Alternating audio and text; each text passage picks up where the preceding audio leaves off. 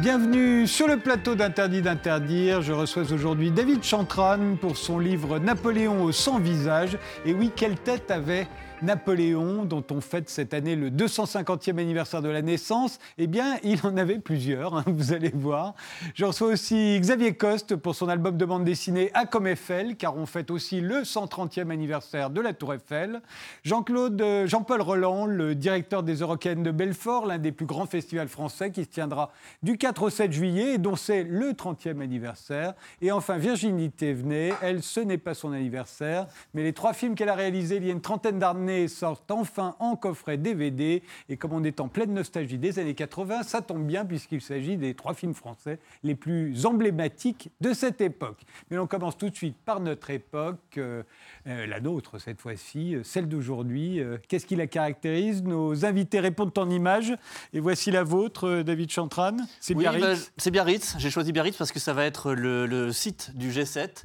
Et j'ai trouvé que choisir Biarritz, ce lieu effectivement de villégiature, euh, de détente, avec des gens qui vont être euh, alanguis sur la plage. Très Napoléon III. Bah, c'est ça. En fait très Napoléon III. Et j'ai l'impression qu'on a, on cherche des repères et qu'il faut faire appel au temps passé pour euh, choisir un lieu comme celui-ci, qui est à la fois emblématique effectivement du Second Empire, mais qui est quand même un endroit où on se prélasse sur la plage pour avoir les sept plus grosses puissances réunies. Je ne trouvais pas que c'était le, temps idéal. le temps idéal. oui. au mois d'août. Et puis en en contrariété et en, voilà, en, opposition avec tout ce que l'on voit d'un monde qui est quand même en chaos. Et là, choisir Biarritz, c'était peut-être un peu une provocation. Vous les, auriez mis où, vous? Ben, J'aurais mis un endroit peut-être plus neutre, peut-être plus neutre, un peu dans le style Camp David, c'est-à-dire vraiment pour travailler. Là, on a l'impression que ça va être un petit peu euh, euh, Emmanuel à la plage. Et vous, Virginie Thévenet, votre image à vous la voici, c'est beaucoup, beaucoup de monde. Hein. Euh, c'est beaucoup de monde, tant mieux d'ailleurs, c'est Hong Kong. Et euh, oui, euh, 2 millions de personnes dans la rue, euh, c'est-à-dire une personne sur sept. Pour la démocratie, je veux dire, je pense qu'en effet, enfin, j'espère qu'ils vont, ils vont réussir à, à gagner leur démocratie parce que je pense que nous aussi, on est un peu menacés par le totalitarisme, même pas très loin de chez nous. La photo est extrêmement impressionnante. Je l'avais vue aussi, elle m'a effectivement beaucoup marqué parce qu'on voit tellement de gens. C'est étonnant. Euh, Une et encore, c'est rien par rapport au nombre de gens qui étaient dans la rue en, réalité. Jean-Paul, encore euh, beaucoup de monde. Oui, encore beaucoup de monde. Euh, janvier 2014 à Yarmouk, donc c'est la, banlieue, la banlieue de, de Damas. Euh, une ville qui avait été construite par, les, par à l'époque camp de Palestiniens. Ça, c'est une photo bon, pratiquement qui me hante. C'est une photo qui a été publiée par le, journal Le Monde pour illustrer euh, le siège dans la stratégie de guerre. Et ça, c'est une distribution euh, finalement alimentaire. Donc c'est vrai que quand on parle de camp de distribution alimentaire, on peut avoir des images peut-être un peu d'épinal. Ça, c'est vraiment une image presque biblique quand on voit comme ça des, des, gens qui sortent des ruines. Mm. C'est une image, en tout cas, assez forte et, toujours beaucoup de monde. Euh, et vous, Xavier Coste euh, euh, Moi, j'avais choisi d'illustrer la surproduction et surtout les déchets. Il y a beaucoup de déchets. C'est ça, on est dans une époque où on produit énormément et le public est en demande aussi d'énormément de, produits, ça va jamais assez vite. en tant qu'auteur, je vois bien que ça prend du temps de faire des livres et c'est vrai que le public est de plus en plus impatient. Et on arrive à des aberrations qui font qu'aujourd'hui, 25% des livres publiés chaque année sont détruits parce que ça coûte plus cher de stocker que, de pilonner euh, des ouvrages. On publie énormément de livres en France hein, chaque année. On publie et on détruit en masse. Euh, et je pense qu'il y a des solutions à trouver, euh, notamment via des associations. De toute façon, on recycle le papier, on refait des livres après. Oui. Eh bien, commençons.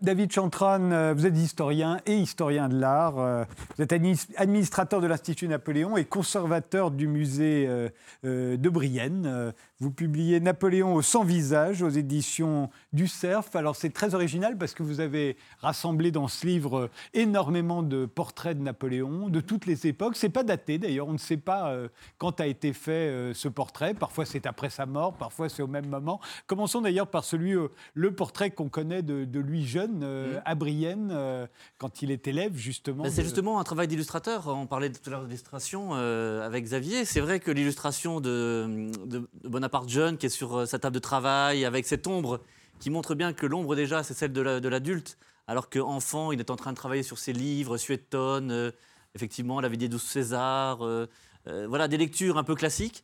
Mais à côté de ça, il y a déjà les mathématiques, il y a quand même le travail un peu moderne, et puis les lectures des philosophes qui montre que finalement, euh, ça, bien, c'est- il y a l'ambition sur Ça, la c'est carte de l'Europe. portrait qui a été fait bien plus tard. Bien plus tard, Job, Job c'est à la fin du 19e siècle, début du 20e. Et Jacques Onfroy de Bréville, c'est son nom, Jacques Onfroy de Bréville, Job, hein, comme euh, Hergé s'est appelé Hergé. Eh bien, euh, c'est la même chose, c'est-à-dire qu'il a trouvé dans ce personnage de Napoléon euh, une, une caractéristique assez évidente de, de son époque. Alors, on va en voir d'autres. Quand il devient officier, euh, euh, C'est pareil, c'est un peu plus tardif. Alors, c'est un peu plus tôt que ce qu'on a vu tout à l'heure, mais c'est déjà tardif par rapport à la vie de Napoléon, puisque c'est 30 ans euh, après l'événement en question, ben, presque 40 ans. C'est en 1836, c'est Louis-Philippe qui commande ce portrait pour les grands personnages qui ont fait 1792, donc qui ont marqué vraiment le début avec Valmy et les premières campagnes. Et en fait, Bonaparte n'a pas ressemblé à ça. En fait, on le reconstitue d'après tout ce qu'on a connu, et c'est en fait ça, c'est un- une sorte de va voir personnage un peu on- mythique. On, le euh, reproduit à partir de d'autres Exactement, c'est une sorte de patchwork à partir d'éléments euh, qui vont se connus. succéder euh, maintenant. Alors après, l'image suivante, voilà, c'est un, personnage qui est tellement différent de ce que vous- celui que vous venez de voir tout à l'heure, mais qui là, en revanche, a été fait à l'époque. Et donc, le, le Donc, a peintre, priori, il est ressemblant, celui-ci. le peintre, le problème, c'est euh, comme Napoléon était un personnage un peu pressé, qu'il avait, comme d'autres présidents de la République française, il avait toujours euh, 36 000 choses à faire à la fois. Eh bien, il, il n'avait pas de séance de pause.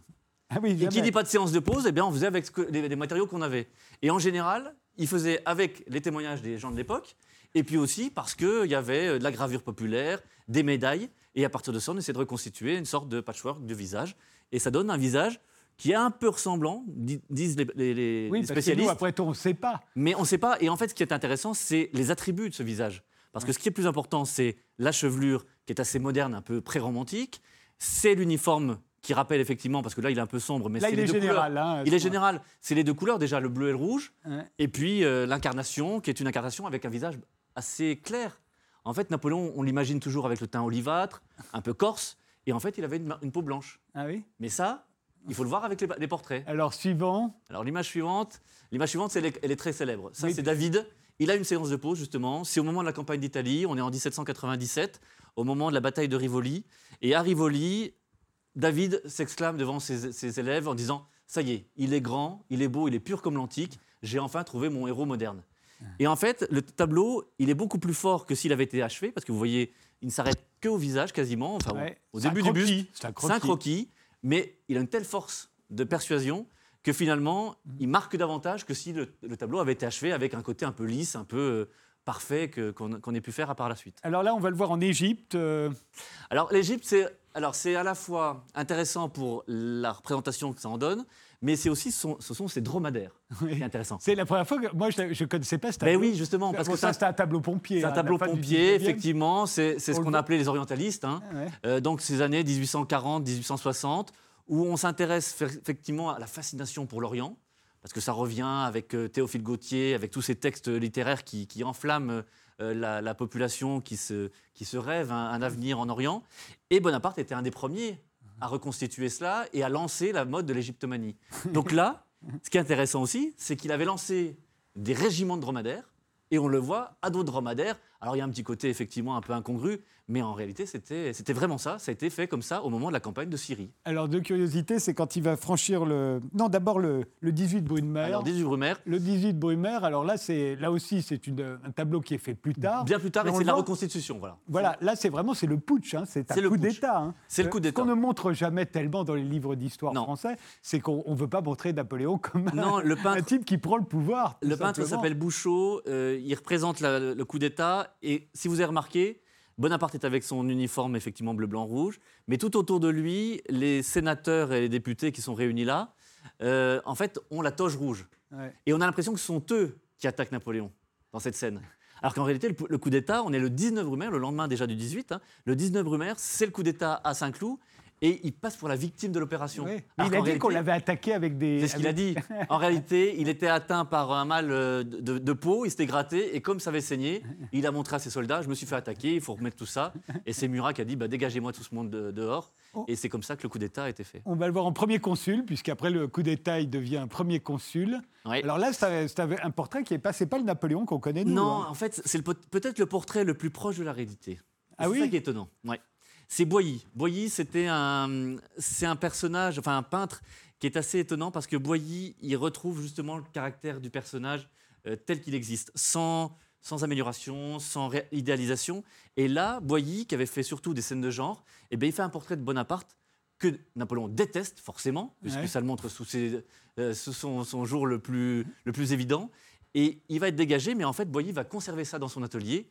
Et on raconte que c'est vraiment le personnage euh, tel qu'il existait, avec ce côté un peu triste, ses cheveux un peu, d'ailleurs un peu, un peu pauvres hein, sur, le, Ouais. sur, le, sur le crâne, et puis ce côté effectivement un peu étonnant. donc on voit bien là, c'est Napoléon. hein, ça n'est exactement plus- Napoléon. Ça n'est plus Bonaparte Non. avec ses cheveux longs, c'est ça. Napoléon. On va voir alors un, un coiffure- voilà, modèle de, Ouais. de ce qu'était la propagande à l'époque. Mm. On va le voir franchir le col du, du Grand Saint-Bernard Voilà. euh, à, à dos de mulet. Alors, à dos de mulet, ça c'est après, c'est-à-dire quand la légende s'en est emparée en montrant que c'est le petit caporal qui Ouais. est proche de son peuple, euh, qui, euh, qui partage leur quotidien, alors qu'en réalité il y avait quand même déjà un peu de distance, faut pas exagérer. Enfin, il était quand même sur un mulet. Mais il était sur un mulet, il l'a fait. Voilà. Il Et a puis pas- après, il y a le fameux Ah, le- tableau, le tableau de David, le tableau de qui est David. une commande, là qui est une commande qui était destinée au roi d'Espagne, Voilà. qui était avec Et là qui où il est sur son très beau cheval blanc. Et en réalité, ça s'est pas passé comme ça.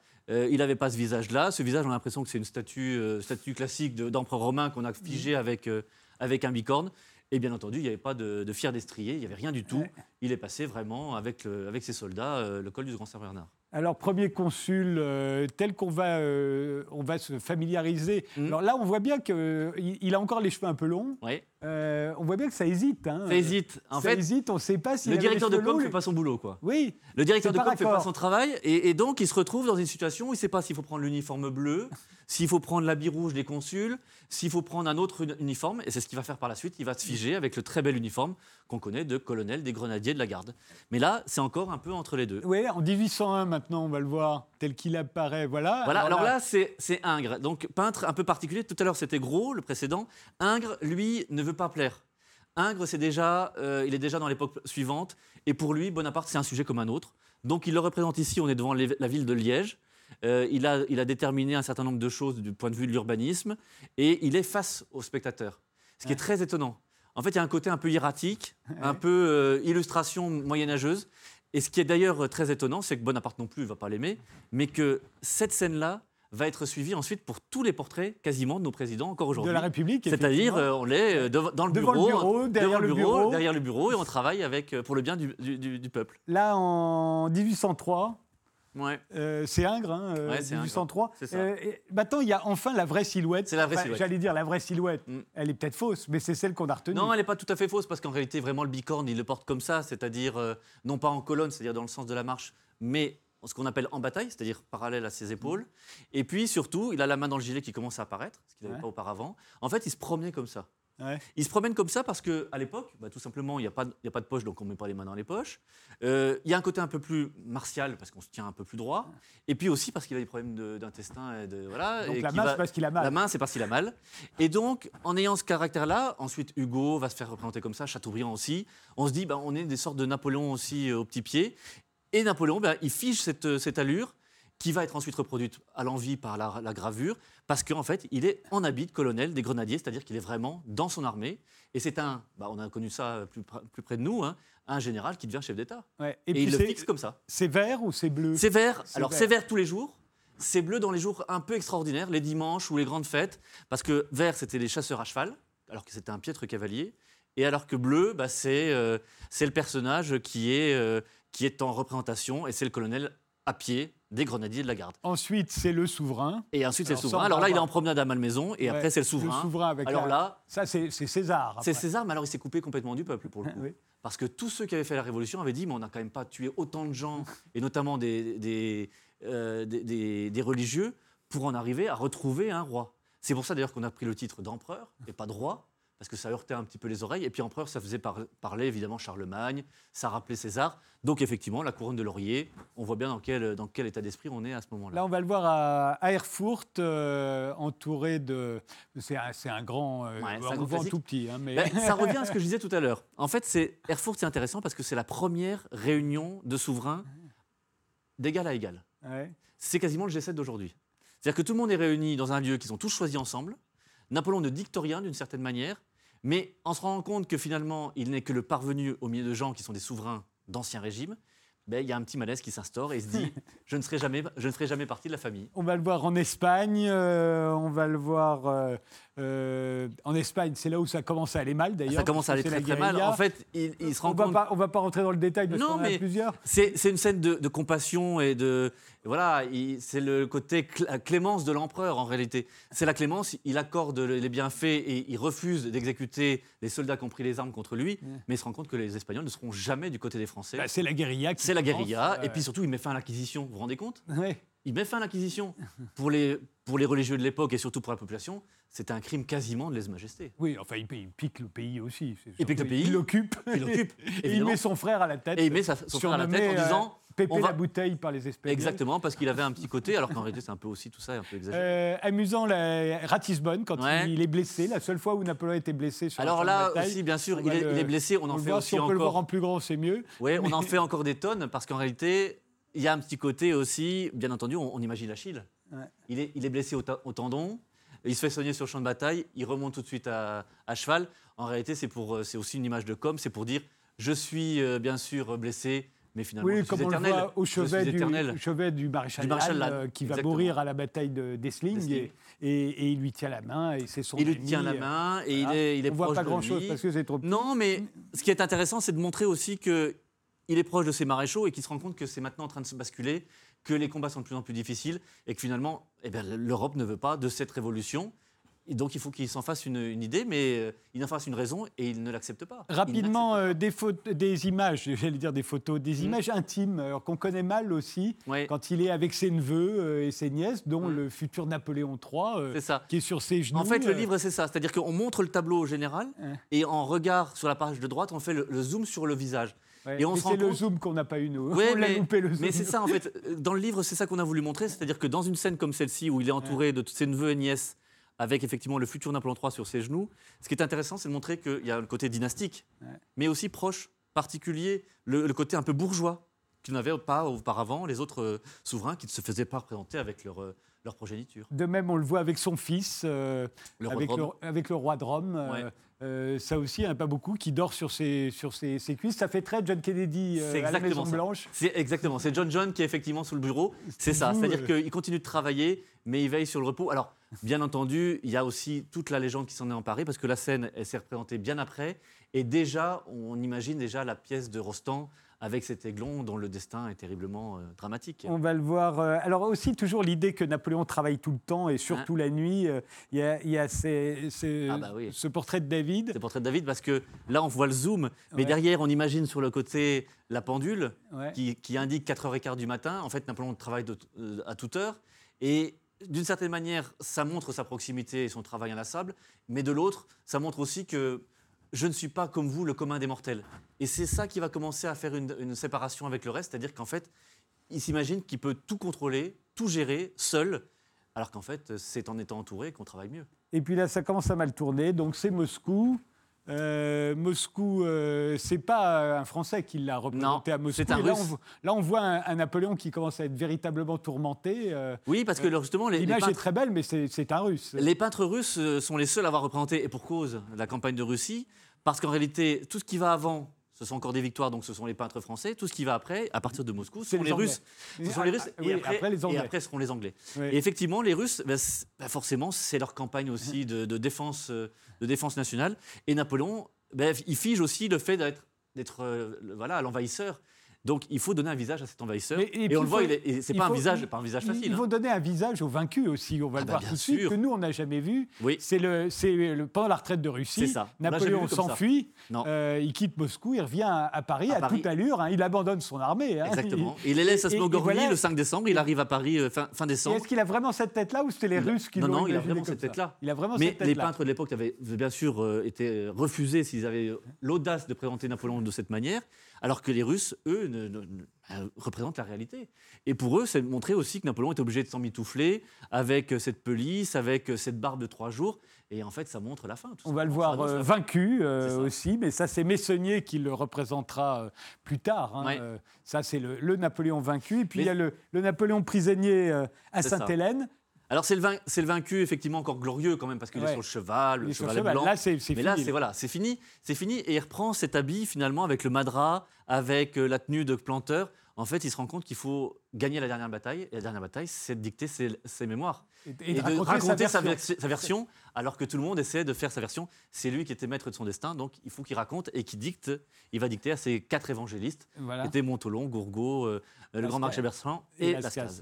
Et enfin, euh, Napoléon sur son lit de mort. Ouais. Alors ça, c'est C'est Vernet. c'est Horace Vernet. hein. C'est Horace Vernet. Donc Vernet, il est né en 89, donc en 1789. Il représente ça bien après les événements. Euh, mais on se rend compte que finalement, c'est euh, l'inutilité à la fois de l'ambition, mais aussi la gloire de celui qui est redevenu homme. Et donc c'est ça qui, montre euh, dans ce tableau de Vernet, c'est que il accepte la religion catholique parce que quand même il y a un crucifix devant lui, mais ça reste quand même avec le- le- les lauriers qui montrent que tout ce qu'il a fait auparavant, ça va être un héritage pour euh, les romantiques et tout ce qui va suivre après. Voilà, sans visage de Napoléon, on n'en a vu que quelques-uns, mais on a bien vu qu'il n'avait jamais le même. hein. Il n'a jamais le même. Et qu'est-ce que ça signifie en réalité? Ça signifie que ce qui est le plus important, eh bien, c'est le symbole même du bicorne. Oui. Ça montre que c'est l'enfant qui a fait ces différentes classes et qui n'est qu'une étape parmi d'autres. En réalité, Napoléon, ça montre aussi le self-made man, l'homme qui s'est fait lui-même, et que, quels que soient les visages, c'est le symbole que ça représente. La- trop grande ambition, mais aussi quelqu'un qui a accompli finalement le- la volonté de la révolution. Napoléon, dont on fête euh, cette année le 250e anniversaire de la naissance. Le livre euh, de David Chantran est paru aux éditions du Cerf.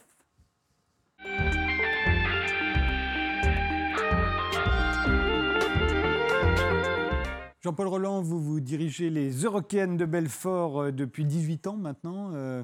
Ça va se tenir du 4 au 7 juillet euh, sur une presqu'île. hein. Comment s'appelle la presqu'île d'ailleurs? Le mal sauci. voilà, c'est une des particularités de ce festival qui est devenu l'un des plus grands festivals de musique français. Euh, euh, vous avez fêté l'année dernière le 30e anniversaire. Or, il est né en 1989. Donc, en fait, le 30e anniversaire, c'est cette année. Vous êtes comme le Festival de Cannes. euh, Vous ne savez pas compter.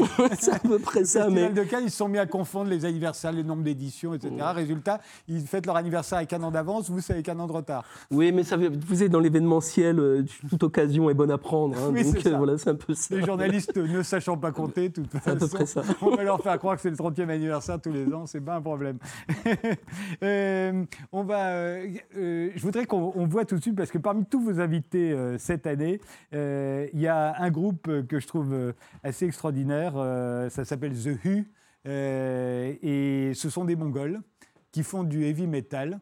On va regarder un, extrait de leur clip. La chanson s'appelle Wolf Totem. Voilà les gens qui vont débarquer aux Eurokéennes de Belfort cette année. Regardez et écoutez.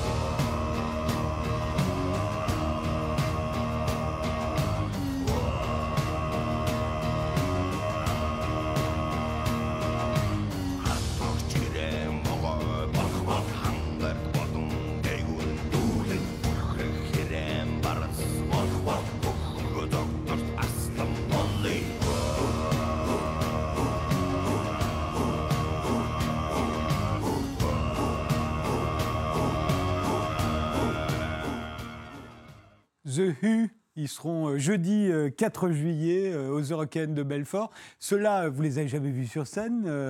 Euh, vous en savez pas plus que moi. Au fond, quand vous les engagez, vous savez pas du tout qui vous engagez. Non, il faut dire en fait la, notre, euh, notre philosophie, c'est quand même plutôt de voir tous les groupes avant qu'ils avant qu'ils passent. C'est pour ça qu'on se balade quand même pas mal dans le, dans le monde. Mais ce groupe-là, on n'a pas pu le voir parce qu'en fait, ils n'avaient pas commencé à faire de concerts au moment où on les Et a. leur clip est tellement formidable. Voilà, c'est un peu effectivement un peu Harley En plus, Davidson au pays des des steppes. Mongols, euh, Ils jouent sur des instruments traditionnels, ils font du heavy metal. Oui, c'est en fait c'est une façon d'aborder un petit peu la, la- ce qu'on appelle la, la musique du monde, quoi. Finalement, voilà, à, à notre sauce. Mais bon, c'est aussi, euh, on c'est pas le premier groupe mongol en tout cas que, que l'on fait, mais c'est vrai que c'est des groupes qu'on va chercher parce qu'ils ont un peu une particularité, et puis un côté un petit peu exotique euh, quand même, quelque chose. euh, On va en parler, mais juste après une pause.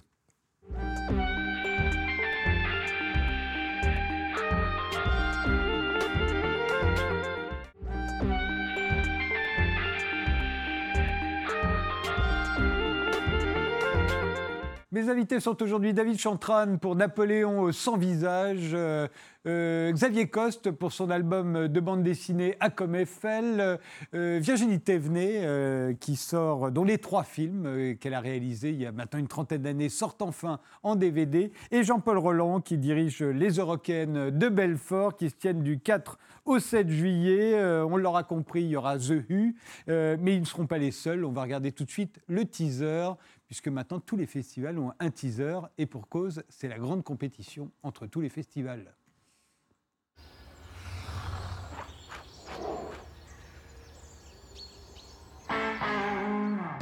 We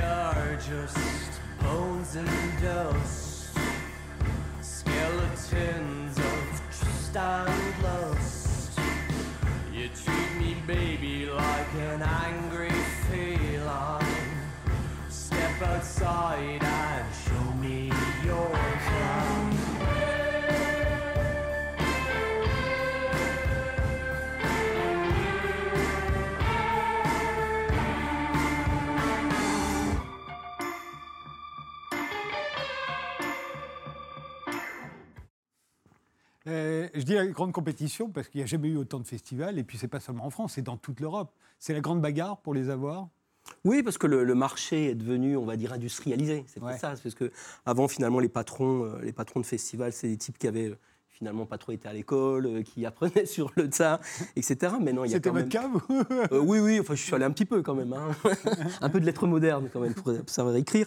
Mais euh, disons que maintenant, c'est vrai que là, on on a vu, parce que c'est peut-être quelque chose aussi qui, euh, qui permet quand même, euh, j'allais dire, pour euh, notamment certaines marques, euh, voilà, d'apparaître quand même sur le plus beau visage et tout ça. Donc effectivement, Puis maintenant, un c'est un vrai business aussi. euh, Ça attire des millions de gens. oui, alors on peut considérer que c'est un vrai. business. Nous, on est une association à but non lucratif, donc en Mhm. fait, nous, on est, on est assez loin du, on est assez loin du. du Mais justement, est-ce que vous pouvez vous battre contre d'autres festivals, notamment euh, en Europe centrale, maintenant qui arrivent et qui ont énormément de moyens Bah, pour attirer disons- des vedettes? C'est c'est difficile parce qu'effectivement, euh, on va dire à la fois, il y a une crise du disque qui fait que les artistes ne vont vivre que par le live. Mhm. Et donc, bien entendu, ils vont essayer d'aller au plus offrant. Après, peut-être la, force des Eurocaines, c'est effectivement euh, son âge historique. Beaucoup d'artistes sont passés, euh, de, de Bowie à James Brown. Et donc, effectivement. y a- Santana, Amy Winehouse. Voilà, euh, Winehouse, les Daft Punk deux fois, etc. Donc c'est vrai que c'est devenu une place forte. Néanmoins, effectivement, euh, comme vous le dites, c'est qu'il y a une concurrence sévère. Surtout un continent qui ne faisait pas de festival, qui s'appelle les États-Unis Ouais. et l'Amérique du Sud, qui ne faisait pas de festival à part ceux qu'on connaît, Woodstock, Monterey et puis Altamont, dans les années 60, et qui sont devenus maintenant des grandes places. Mais est-ce que vous pouvez payer un million de dollars, ce que demandent très souvent les grandes stars aujourd'hui pour se produire dans un festival Non, parce que déjà, on trouve que c'est indécent, et donc nous, on ne va pas casser la tirelire, justement pour pouvoir aller chercher des groupes comme vous avez eu, qui Comme. The Who, euh, Qui voilà, sont donc, plus euh, attirants, c'est vrai. Moi, voilà, qui- personnellement, qui- qui- qui ça marquent m'attire plus que, Voilà, puis qui que de voir un- Springsteen. si Voilà, pour marquer bon, un peu la distinction, euh, la, la distinction. Mais bon, on est quand même dans quelque chose, effectivement, où euh, l'artiste est, est la locomotive. Mais il ne faut pas oublier une chose, c'est que ce, ce sont en fait les- des, des vastes rassemblements dont l'expérience, c'est-à-dire tout ce qu'on... euh, J'y vais, je vais rencontrer quelqu'un, il va m'arriver des bricoles au camping, euh, bon, etc. Ça fait partie, tout ça, presque du, du rite initiatique, on va dire. hein. C'est les nouveaux rassemblements. Alors, parmi vos, vos- vos- vos stars euh, cette année, il y a Jeanne Haddad, mais vous n'êtes pas le seul à la voir, puisqu'il y a un organisme qui s'appelle les Squatteurs de Festival qui regarde maintenant et qui pointe toute la programmation de tous les festivals. Et Jeanne Haddad fait partie de, de ceux qu'ils appellent les squatteurs de festivals. Elle fait 30 festivals pendant l'été. Ça vous dérange pas? Mais non, non, ça ne me dérange pas parce que si, si Jeanne Haddad, par exemple, qui est une, une artiste majeure, on va dire, ne faisait pas les festivals en France, on prendrait des cailloux aussi. hein. Ouais. C'est-à-dire, mais pourquoi vous ne faites pas les, les artistes français? Donc on va dire qu'on joue quand même un rôle, en tout cas, d'exposition. Mais ça vous Euh, dérange pas qu'elle soit dans 29 autres festivals? Non, parce qu'en plus, on a une histoire assez particulière avec Jeanne Haddad, donc on sait très bien que le concert aux Eurocaines sera le mieux. Quoi. Bon, d'accord. Il y aura aussi euh, NTM. Qui, on a annoncé que c'était sa dernière tournée, mais c'est pas vrai du tout. hein. Euh, ça fait partie des. Je crois quand même. hein. Hein? Non, non, Non, pas du tout. non? Non, non, je me garantis. Joey Star, euh, je l'ai interviewé dans le numéro de lui qui sort. Il m'a dit que c'était n'importe quoi, que c'était une histoire de promoteur de concert. Et ils n'ont pas du tout l'intention que ce soit leur dernière tournée. Pourquoi l'annoncer d'ailleurs? Euh, Nino, les Smashing Pumpkins. Vous mettez des humoristes pour la première fois. Là aussi, c'est pour essayer de se distinguer. euh. Oui, parce qu'aussi, on, on trouve que dans les, la différence de Thierry Luron, c'est-à-dire à l'époque, c'est que maintenant, les, les gars du stand-up, ils ont quand même un lien avec la, la- la musique actuelle. Quoi. Je veux Ouais. dire, euh, le comte de Boudherbala, par exemple, c'est un type qui connaît bien le hip-hop et tout ça. Euh, on ne pouvait pas mettre l'ancienne génération, quand même, qui était quand même relativement éloignée de, de ce qu'on proposait. Donc pour nous, c'est à peu près la même chose. Et puis, euh, de, de- de- de commencer le festival par, par des vannes, c'est pas mal. Quoi. Virginie Thévenet, vous fréquentez les festivals de rock, euh, Non. musique? Pas tellement. Non, Xavier Coste non plus? Non, pas tellement. Bah, Il fait. Ah si, si, si. Si, Il n'y a pas que Napoléon dans la vie. Hein. J'ai fait des festivals de musique, et notamment à Nyon. Il y a un très bon euh, festival de concerts de rock qui était Ouais. excellent, excellent. Et notamment euh, des, de- voilà, des, des groupes qui étaient... Voilà, c'est ça l'idée, c'est de découvrir des choses qu'on ne connaît pas. Alors il y avait Brian Adams comme tête d'affiche, mais à côté de ça, il y avait d'autres choses qu'on découvrait. Et, et il paraît qu'il y a eu de grands progrès qui ont été faits sur la nourriture. Euh, À l'origine, on mangeait très très mal dans les festivals. C'était euh, une merguez, euh, du pain rassis et, et une canette de soda. Il paraît que maintenant, on peut vraiment faire des repas tout à fait Oui, oui, corrects. parce que le Vous public a avez changé. joué cette carte également? Oui, oui, parce que le public il a changé, le public il est plus familial, et puis les- et puis il y a aussi le fait que les directeurs de festivals, comme ils sont devenus plus âgés, ils font plus attention à la bouffe en général. Donc il y a aussi, euh, voilà, c'est une combinaison quand même de deux facteurs, mais c'est vrai que d'un coup il y a une diversification, Euh, l'arrivée des food trucks, etc. euh. À l'origine, le, le public du rock, c'était vraiment un public qu'on pouvait traiter comme du bétail. Ils en avaient l'habitude, les gens étaient prêts à faire la queue euh, pendant des heures avant d'entrer, même pour les concerts. hein. Oui. On les laissait debout euh, dans la salle, on n'avait même pas besoin qu'ils s'assoient. Est-ce qu'ils sont un peu moins soumis aujourd'hui qu'ils ne l'étaient? Ah Parce que le, pu- le public du- de la musique classique, jamais vous l'auriez l'auriez fait Oui, oui. euh, Non, ce subir a- ce que le public du rock a subi pendant des décennies. Ce qui, a, ce qui a changé, c'est qu'il y a eu euh, une prise de conscience aussi du temps que passaient les gens euh, Ouais. dedans. Et que, bien entendu, pour les garder le mieux, et puis finalement, ce qu'on imaginait avant qui était une foule indistincte, ce sont devenus des communautés, sont devenus des générations, etc. Et donc, je veux dire, à chaque génération aussi ses usages. Voilà, donc il y a celui qui va planter sa tente euh, à l'arrache avec ses potes, puis il y a celui qui va venir et qui aimerait, qui aimerait déjà avoir sa tente plantée, par exemple. Puis il y a celui qui vient avec euh, 10 copains qui aimerait bien avoir un tipi. Donc toutes ces choses-là, finalement, c'est ce à quoi on tente en tout cas de, de répondre. Eh bien, vous y répondrez euh, pour euh, la 31e fois, puisque c'est la 31e édition et le 30e anniversaire, du 4 au 7 juillet, les Eurokéennes de Belfort.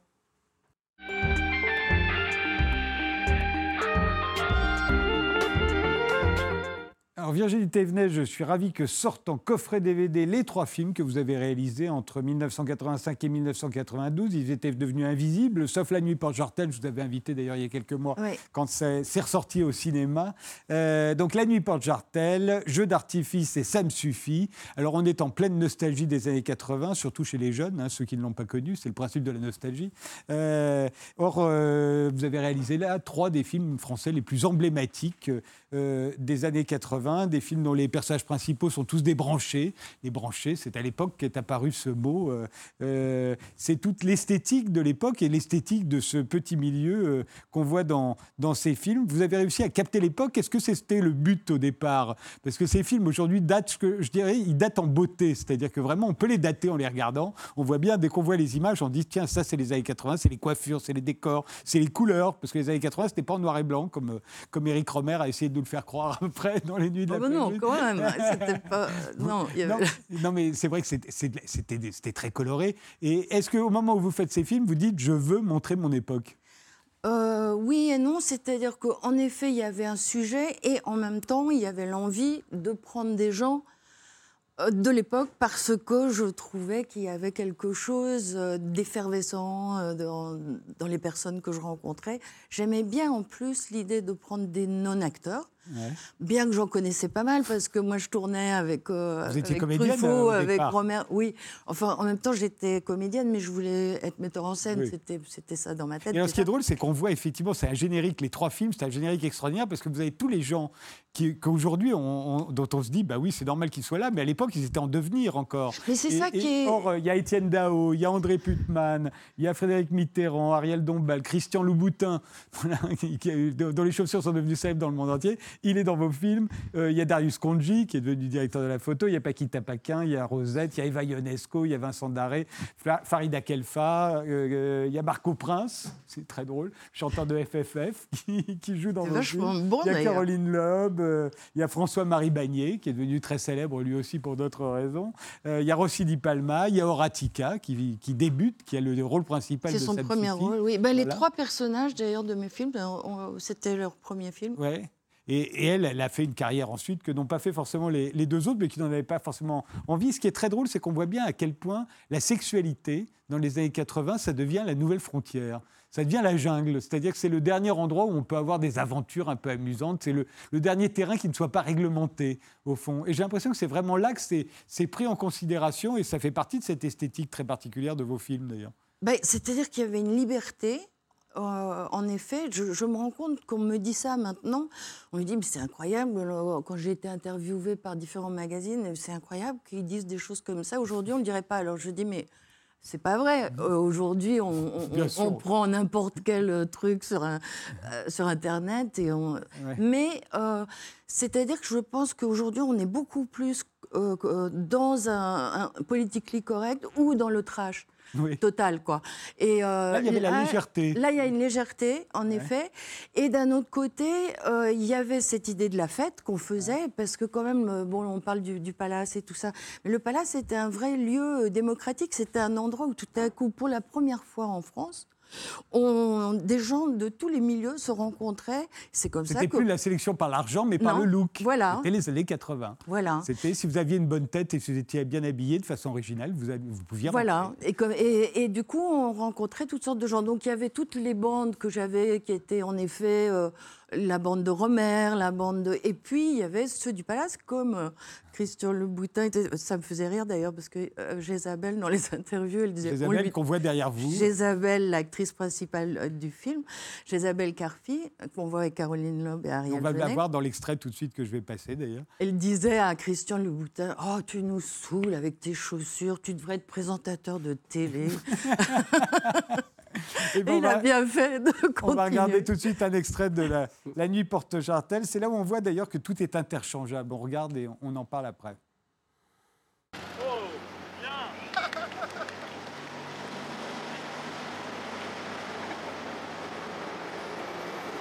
Tu rentres pas avec Eric? Non, je ne rentre plus avec Eric. Eric est pédé, il n'y a rien à faire. Il essaie de se mettre dans la tête que non, mais si. Si je me rendais pas compte, ça me dérangerait pas, mais j'arrête pas de me rendre compte. Il joue la comédie comme un pied. Mais il voudrait que tu le maternes. Que je ne pas perdre, oui. Et voilà.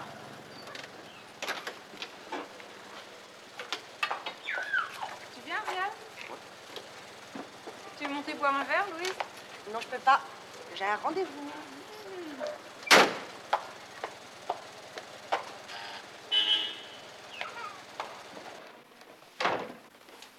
Oh, mon soutien-gorge me serre. Je le supporte plus. Regarde, Ariel.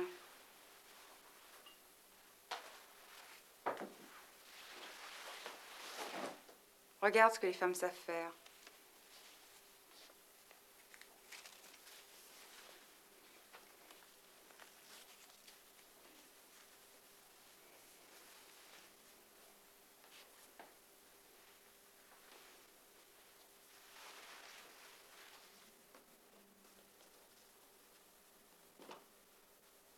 On voit bien euh, qu'à l'époque, tout devient interchangeable. Les sexes, les genres, les métiers, parce que tous ces gens qu'on voit n'ont pas vraiment de métier, ils peuvent tous On les est tous assez jeunes. hein, voilà, quand même en aussi. plus. Bon. Mais on voit bien que ça ne les préoccupe pas tellement. On a l'impression qu'on peut tout faire. Et puis surtout que les femmes prennent le pouvoir. Alors On moi, ça, c'est ça. Alors, à la fois, Isabelle euh, Carpi, qu'on vient de voir, comment c'est elle qui, en fait, euh, drague ce, ce jeune homme. Et puis, c'est vous qui prenez le pouvoir en tant que réalisatrice. Il n'y en avait pas tant que ça. Quand vous le devenez, vous. euh, Bon, je ne l'ai pas vu comme ça. J'avais envie de faire un film, moi. Oui, mais il n'y en avait pas beaucoup. D'ailleurs, vous n'avez pas eu l'avance sur recette. Ah non, je me suis fait attends, trois fois. Si, si, je l'ai eu pour euh, Jeu d'artifice et pour euh, Ça me suffit. Ah oui. Ça a été l'époque, bah, c'était l'époque de Jack Lang, où tout à coup tout s'est ouvert. Euh, mais avant, c'est vrai que la légèreté, ça se défendait pas très bien à l'avance. Non, sur c'était pas recette. bien non, vu. pas tellement.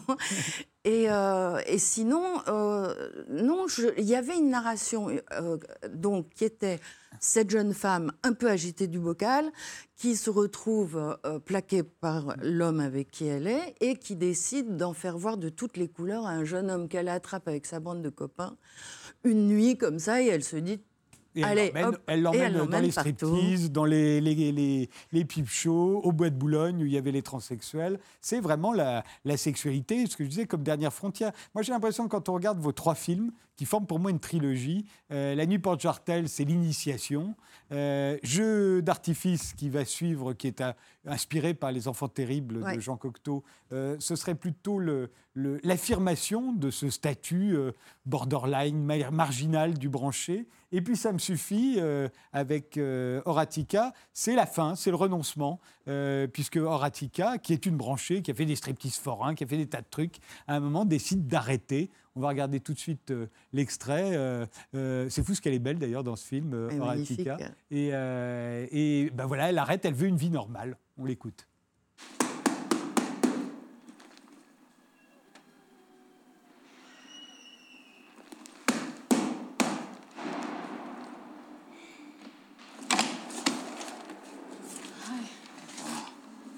Tu es rentré?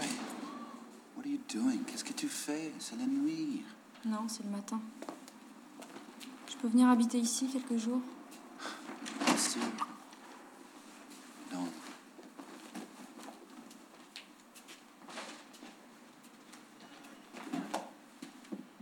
Pourquoi tu as quitté la Bretagne si vite? T'as rencontré Dieu finalement? Non, j'ai pas trouvé le truc. Je suis pas douée. J'ai pas inventé la poudre. Qu'est-ce que tu as fait? N'importe quoi. À quoi tu penses? Je pense, fini les âneries. Bon, j'ai rien trouvé en Bretagne. Mais je me suis débarrassée de pas mal de choses. Et cette nuit dans le camion, j'ai trouvé ce que j'allais faire. J'ai trouvé ce que je veux. C'est pas si mal. Un camionneur? Non. Je vais être normale. Je vais vivre normalement. Vivre la vie des gens comme tout le monde. Dormir la nuit, me lever le matin, regarder le temps qu'il fait, manger, travailler. Je suis sûre que c'est très enrichissant pour quelqu'un comme moi. Ça me paraît plutôt chiant. Ah mais non, t'as rien compris. Au contraire, ce sera très exotique. J'ai jamais fait ça. Je l'ai même jamais envisagé. J'ai passé mon temps à vivre hors de moi. J'ai été punk, groupie, j'ai fait des striptease forains. Mais vivre normalement, jamais. Prendre les choses par le commencement et dans le sens de la marche, je sais pas ce que c'est. Tu es tellement sérieuse. Ouais. Mais toi, tu connais le sens de la marche? L'idée de reprendre une vie normale, euh, c'est-à-dire euh, de trouver un travail, euh, un appartement, d'avoir une carte d'électeur, d'avoir euh, d'avoir euh, un mari et un enfant, euh, c'était vu à l'époque à ce point comme, comme ou comme une expérience nouvelle, après tout on n'y avait jamais pensé, Exactement. soit comme, soit comme une aventure moderne. Les deux, c'est-à-dire que, alors, il faut dire aussi que euh, on parlait de jeux d'artifice. Alors, jeu d'artifice, c'est le repli des jeunes gens sur eux-mêmes. Là, l'androgynie est toujours là, puisque c'est un frère et une sœur. Et puis c'est une de vos obsessions. Je ne sais pas si c'est mon obsession, mais ça m'habite. oui. Vous y jouez d'ailleurs euh, le rôle d'un homme qui s'habille en femme, d'une femme qui s'habille en homme, on ne sait pas très bien. Voilà. C'était l'occasion d'embrasser Étienne Dao. en fait. Voilà, Mais euh, non, alors donc il y avait ce repli sur soi, il y avait cette envie de s'enfermer, et il y avait quand même le SIDA qui Oui, pointait sérieusement, sérieusement à l'horizon. Et euh, ça me suffit, c'est le moment pour moi de se dire oh aïe aïe, là ça y est, maintenant il faut faire attention. On peut plus continuer à faire les imbéciles, on peut plus s'envoyer en l'air avec le type qui va se shooter derrière, etc. Et c'est comme ça que commence le film, ça me suffit. oui. Et là, elle se dit, euh, ouf, comment je vais faire? Mais en même temps, euh, je ne sais pas comment faire. Elle- elle- Oui, c'est ce qu'il lui dit dans, l'extrait qu'on vient de voir. Effectivement, il dit mais et, euh, et donc, son idée de la normalité est complètement euh, à côté de la plaque. Mais alors, il faut trouver un travail. Elle sait rien faire. Elle se dit que euh, il faut qu'elle ait ses papiers. Donc, euh, et la course aux papiers, parce que ça, c'était la réalité, ça l'est toujours. hein, pour avoir sa carte, pour avoir son permis de conduire, pour avoir ceci, cela. Donc, euh, ça, elle, ça faisait un film. ça faisait un film. Ça faisait un film. Ces trois-là euh, se sortant en coffret chez Potemkin.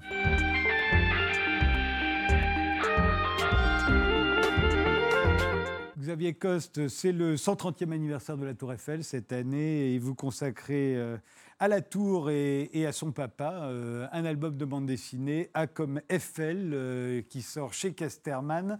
Ça commence par l'inauguration de l'exposition universelle au moment où, il y a beaucoup de monde, hein, y compris au gouvernement, qui trouve que la Tour est vraiment très très vulgaire, très allemande, puisque Gustave Eiffel était d'origine allemande, il avait changé son nom, du moins son père, je crois, avait euh, changé leur nom, euh, c'était un nom allemand.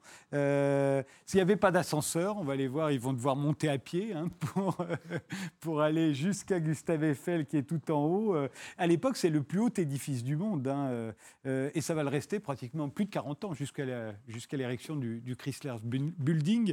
Qu'est-ce qui vous a donné envie de, de vous intéresser à ce personnage fascinant, Gustave Eiffel, euh, et à sa tour Ouais, c'est surtout euh, une envie du scénariste. Ça faisait des années qu'il me proposait ce sujet. J'avais déjà fait plusieurs biographies et j'avais une image très très lisse de Gustave Eiffel. Ça vient aussi du fait que sur toutes les photos, il se mettait en scène et il est très monolithique. Et j'arrivais Comme pas. Napoléon. Oui, tout à fait. Même, euh, Napoléon, pas monolithique. Mais... Et même, il y, a- il y a beaucoup de photos de famille où il est toujours en retrait, il tire la tronche. Et j'avais du mal à éprouver de l'empathie pour ce personnage. Et euh, le scénariste estimait qu'il avait un bon sujet. Et dès qu'il m'a développé. Euh, est-ce que, est que vous avez tout inventé? Parce qu'on va voir Gustave Eiffel avoir une grande histoire d'amour avec sa cousine Alice, euh, qui, dont, à cause de lui, d'ailleurs, elle va tomber d'un toit. On dit que ça aurait pu le guérir de, de, de- de l'altitude, mais pas du tout. Euh, euh, il voudra faire le monument le plus haut du monde, mais, mais tout ça, c'est romancé, c'est inventé. euh, Il y a vraiment une Alice? On s'est vraiment protégé. D'entrée de jeu, on a écrit euh, tout ce qui est raconté, qu'on racontait dans ce livre n'est pas entièrement faux.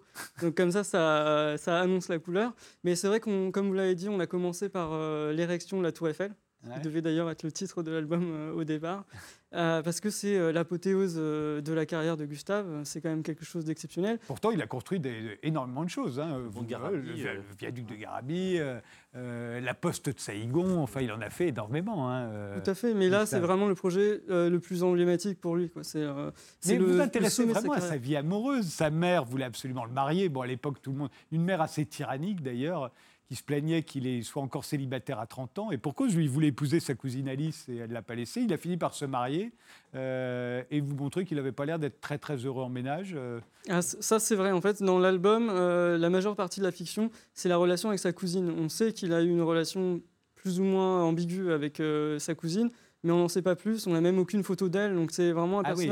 Qu'on a C'est inventé. Jolis dans l'album, on est. on est C'est ça, mais on la décrivait comme jolie et comme, euh, comme très menue. Et euh, bien sûr, la mère de Gustave s'opposait euh, à cette union. Elle voulait vraiment qu'il trouve une femme qui lui fasse de beaux enfants.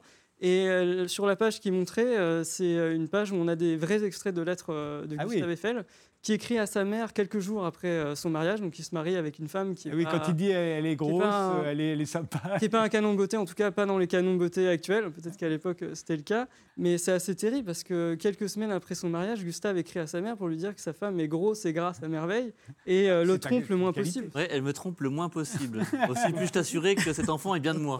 Pas mal comme truc. Oui, c'est vraiment la... donc c'est vraiment un mélange. Par exemple, vous le montrez à Saïgon, on sait qu'il a construit la, la poste de Saïgon, on peut toujours la voir d'ailleurs. Euh, vous le montrez dans une fumerie d'opium. Euh, alors ça, Rêve ou réalité On, on suppose qu'il a, qu'il a forcément dû. euh, Ah oui, on euh, allait à Saigon, donc direct. Ce serait dommage d'aller jusque là-bas et de ne pas s'en tirer une petite. D'accord. euh, on Bon, peut le, on peut le voir comme Mais ça. c'est ce qui nous intéressait à travers cet album, c'est d'avoir, euh, comme on suit Gustave sur toute sa vie, on a à la fois ses grands chantiers, on rentre pas dans les détails, mais on peut voir euh, tous les aléas, et en même temps, on, a, on avait envie d'avoir des scènes de rêverie, et euh, cette scène en fait partie. C'est aussi un artifice, c'est que du coup, euh, on montre que le temps passe. On a Gustave qui est en train de, de fumer de l'opium et qui se met à, à rêvasser, et justement, il regrette d'avoir fait va- ce mariage. euh, On va voir aussi que l'homme qui a construit le- la Tour Eiffel, donc c'est le symbole de la modernité en 1889, quand euh, on voit la Tour Eiffel, à l'époque, il voyageait encore en diligence. C'est quand même assez extraordinaire. hein. C'est pour montrer qu'il y avait vraiment deux, deux mondes à l'époque.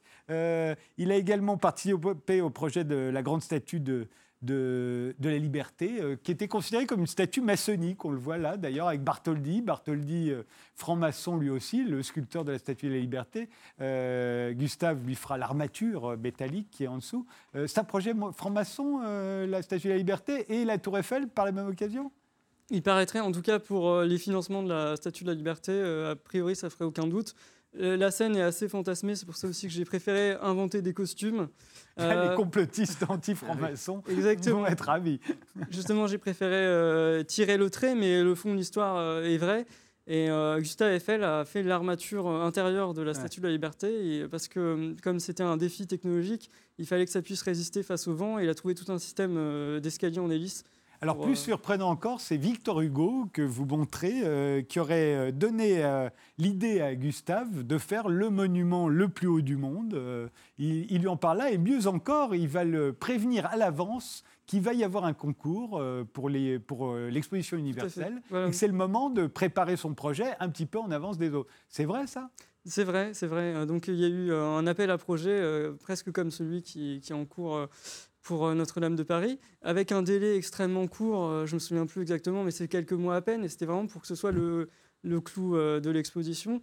Donc Gustave a été prévenu en avance par Victor Hugo et a pu commencer à plancher sur le projet. C'est génial délit- ça. C'est un délit d'initié, en fait. Et alors, enfin, euh, le mieux, c'est la forme, Mm. la forme de la Tour Eiffel. Alors, on sait bien que ce n'est pas lui qui a fait le premier dessin, ce sont deux de ses ingénieurs. Le, le premier dessin de la Tour Eiffel, euh, il n'était pas terrible euh, d'ailleurs, mais enfin, il ressemble bien. Et, et lui, il va en faire un A, le A de Alice. Et, ce serait en fait euh, pour sa cousine qu'il avait aimé toute sa vie, avec qui il n'avait pas pu se marier à cause de sa mère, euh, que c'est pour elle qu'il aurait fait la Tour Eiffel et que la Tour Eiffel aurait cette forme parce que c'est le A d'Alice. C'est là que la fiction entre en jeu, parce qu'on ne sait pas si c'est vrai ou pas, mais euh, plusieurs sources rapportent que Gustave, quand il était petit, euh, écrivait plusieurs grandes lettres A sur ses cahiers d'écolier en hommage à son amour d'enfance. Et le scénariste a voulu prendre le parti pris euh, que Gustave s'est souvenu de ça au moment de- de- d'affiner la forme de la tour Eiffel. Et le Et on- croquis On qu'on va a voir la page est- suivante. hein, C'est euh, le vrai euh, croquis exécuté par... Oui, c'est le vrai croquis. Ah non, ça c'est quand ils font l'amour en haut de la Tour Eiffel. Mais ça, je suppose que vous l'avez rêvé. Ça n'a jamais eu lieu. ça n'a jamais eu lieu. Voilà, c'est l'histoire de Gustave Eiffel. Que les descendants de Gustave Eiffel sont toujours là. hein. Ils, ont lu votre album? Euh, J'imagine. Pour l'instant, on n'a pas été en contact avec eux, mais Bon, qu'ils ont. J'espère que ça leur plaira. Je vous remercie euh, tous les quatre d'avoir participé à cette émission. À comme Eiffel, euh, c'est chez Kesterman. Napoléon au sans visage de David Chantran, c'est aux éditions du Cerf. Les Eurocaines de Belfort, c'est du 4 au 7 juillet. Le coffret DVD des trois films de Virginie Thévenet, c'est chez Potemkin. Merci de nous avoir suivis et rendez-vous au prochain numéro.